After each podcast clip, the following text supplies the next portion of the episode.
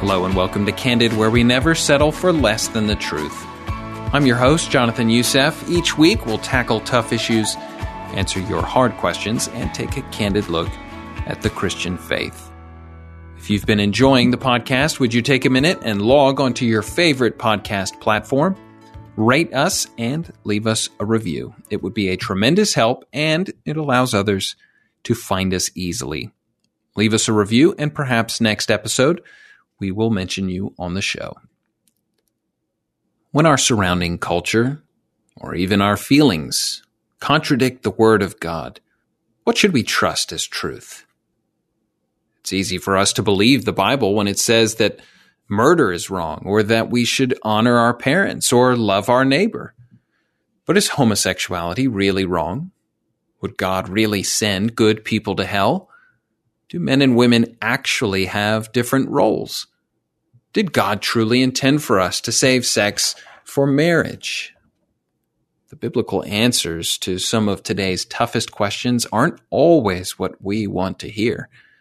They may even contradict the beliefs and advice of people with fancy titles after their names. But, Christian, remember, we serve the all knowing, all powerful, all present God. It should not be culture or our fallen emotions that govern how we live.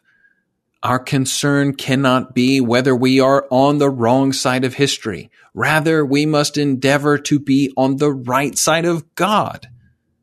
In an effort to make God more relatable and appealing, as if that were necessary, modern Christianity has presented God as our best buddy rather than the almighty creator of the universe, supremely holy and righteous, whose unveiled face would strike us dead from its glory.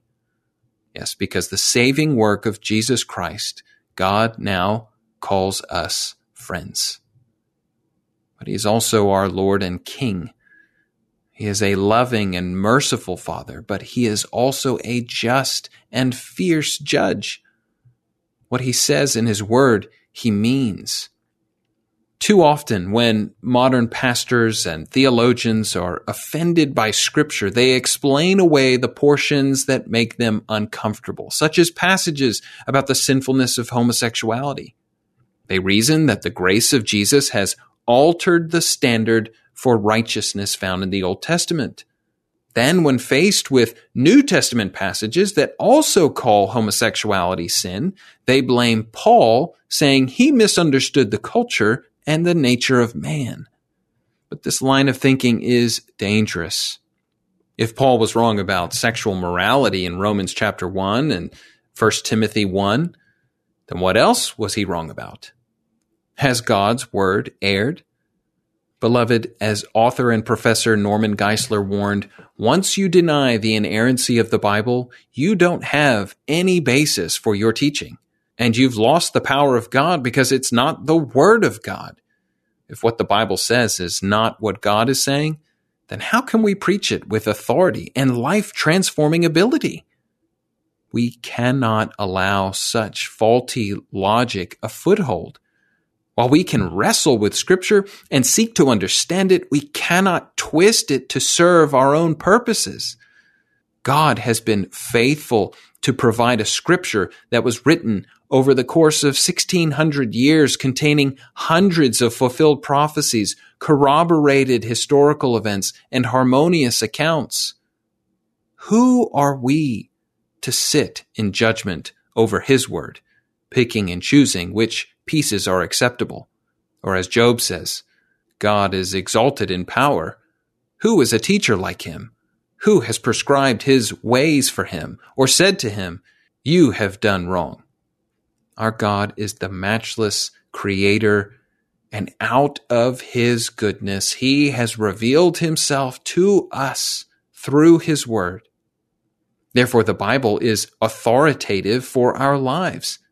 It is God breathed. It corrects and trains us for righteousness. And when we walk in its ways, we show the world that we belong to God. Because our culture glorifies self and individualism, it rails against the idea that we are not our own, that the Creator has a claim on our lives. So, like Satan in the Garden of Eden, society twists God's word. Did God really say we must not live in this way? Doesn't He love us? You see, our culture will make love synonymous with acceptance and tolerance. It goes something like this You must accept me and tolerate my actions because Jesus was all about love. Of course, Jesus is about love. He is love. No greater love has been displayed apart from the sacrifice of Jesus Christ on the cross for our salvation. But Jesus never displayed the kind of love the world demands, the kind that tolerates and even justifies sin which harms us, body and soul. The love of Christ is a love that says, Neither do I condemn you. Go and from now on sin no more. Sin distances us from God, who is our only source of hope and joy and fulfillment. And because he loves us, God doesn't want us to live in a way that keeps us far away from him. That is precisely why he sent his son to redeem us. His lavish love for us should compel us to obey his whole word, not just parts of it. In this postmodern age, we must all ask ourselves, whom do I trust more? A just, loving God or my own personal opinions? We cannot accept the lost man's actions as good and righteous simply because they are acceptable in the latest poll. Rather, when our culture conflicts with God's word, we must submit to scripture, remembering that friendship with the world means enmity with God. Likewise, when our desires don't align with God's call for holiness, we must surrender our wills and ask the Holy Spirit to renew our minds, remembering that the heart is deceitful above all things. The gospel may be challenging and offensive to our pride, but it is the only thing that saves. A watered down gospel is not good news.